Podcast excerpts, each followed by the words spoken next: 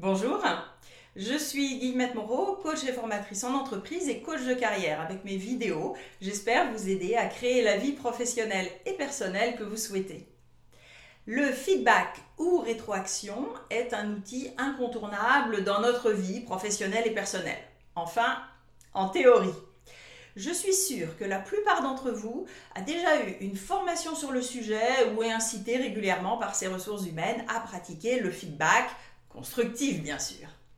Le cas typique où on vous demande de faire ou de recevoir du feedback, ce sont les évaluations, revues de performance, bref, euh, le passage obligé, notamment en fin d'année dans la plupart des organisations, même si on sait que c'est souvent une grosse perte de temps et d'énergie, mais c'est un autre sujet.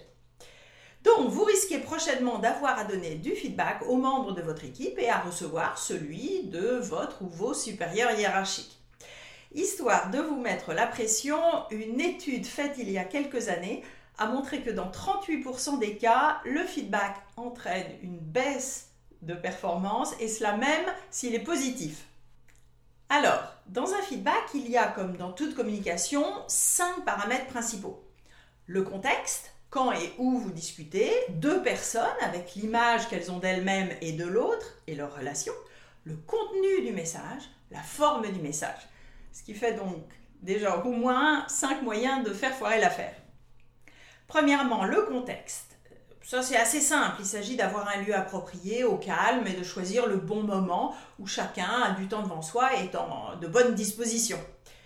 Si vous êtes sous pression ou vous sortez d'une discussion houleuse, mieux vaut repousser d'un quart d'heure ou d'une journée pour retrouver votre calme.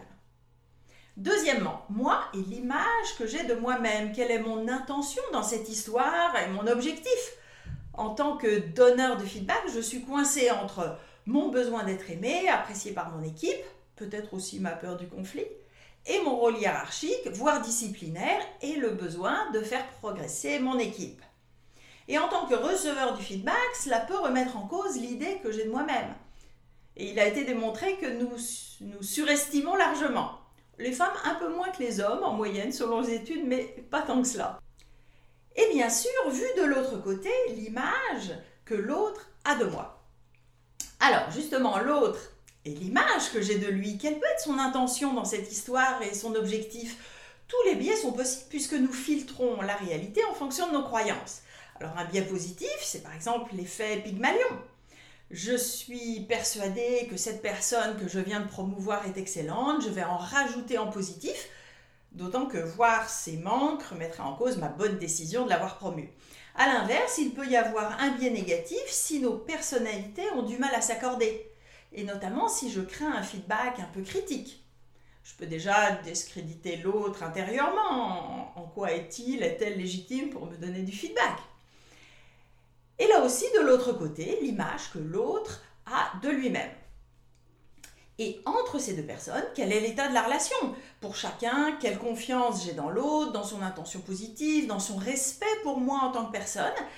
Et ça ne se construit pas euh, juste dans des évaluations de performance, même deux ou trois fois par an.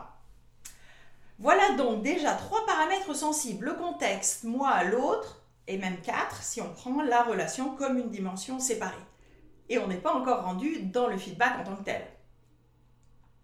Quatrièmement, alors maintenant le contenu du feedback. Le feedback est ponctuel, même s'il est régulier, donc sélectif, il va se cristalliser sur une situation, un événement, un comportement. Et chacun voit la situation de son point de vue, sur le moment et dans son contexte. Non, je n'ai pas été désagréable en réunion avec tel partenaire, j'ai été ferme dans la négociation. Ou bien, oui, je me suis énervée, mais ça fait des mois qu'il pinaille, il fait traîner les choses, j'en peux plus, il faut bien le secouer.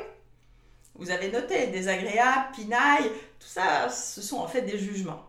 D'où l'importance d'apprendre des techniques de feedback qui se basent sur les faits et surtout de les pratiquer, car ce n'est pas naturel.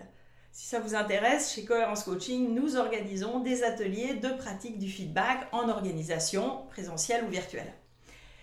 Enfin, la forme, la tonalité est souvent encore plus importante que ce qui est dit. La version autoritaire, euh, top-down, voilà ce que je pense de toi et de toute façon je suis le chef, ça ne marche pas souvent et ce n'est pas du feedback. Si vous voulez être constructif et faire avancer les choses, vous devez être prêt à écouter, discuter, comprendre et éventuellement changer de perspective. Le feedback est un dialogue et vous allez tellement apprendre car nous n'avons qu'un bout de la lorgnette et votre interlocuteur va sans doute vous ouvrir de nouvelles perspectives. Et puis, ce n'est que par le dialogue que vous allez construire une relation de compréhension mutuelle et de confiance. Alors maintenant, pour pratiquer avec votre équipe ou avec votre partenaire de vie, voilà les étapes clés.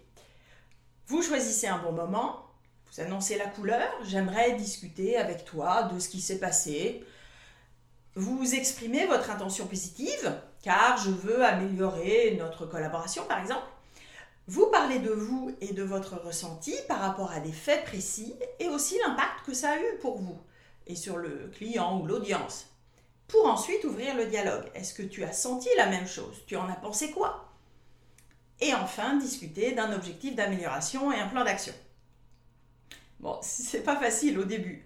Surtout quand les anciennes habitudes sont bien installées. Donc, ne commencez pas avec les sujets sensibles de votre couple.